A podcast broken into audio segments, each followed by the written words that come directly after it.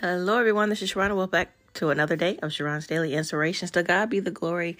Today, I want to talk about Exodus 14 14 through, um, let's see, I believe 14 through 18 from the message translation.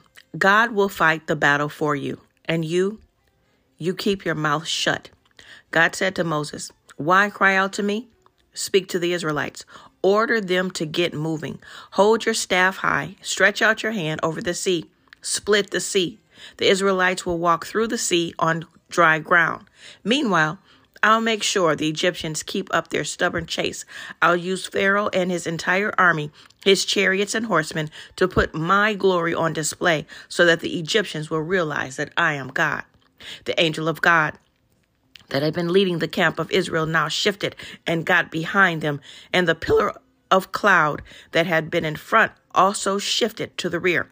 The cloud was between the camp of Egypt and the camp of Israel. The cloud enshrouded one camp in darkness and flooded the other with light. The two camps did not come near each other all night. That was through verse 20. Um, just knowing that God will fight our battles for us is amazing. But another thing that I want you to keep in mind is it says, speak to the Israelites, order them to get moving. Whatever you're going through, whatever your circumstance, whatever your situations, don't look at what it looks like.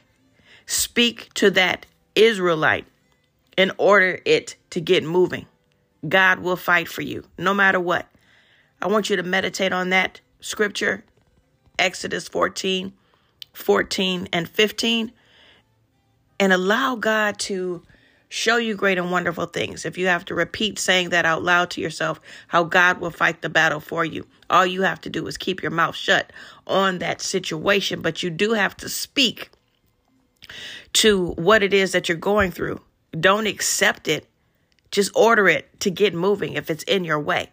If it's finances that's not coming through, speak to the finances and tell them to come through. Say, Devil, you lying to me because I know my account should be more than this. You know what I'm saying? Speak to it. Start being bold. Stop being so scary acting. Speak to things. Your life will change. What do you have to lose if you speak to it and it comes to pass? A testimony. Like, duh. Come on now. Let's be bold. Let's speak up. Let's believe God for bigger and better.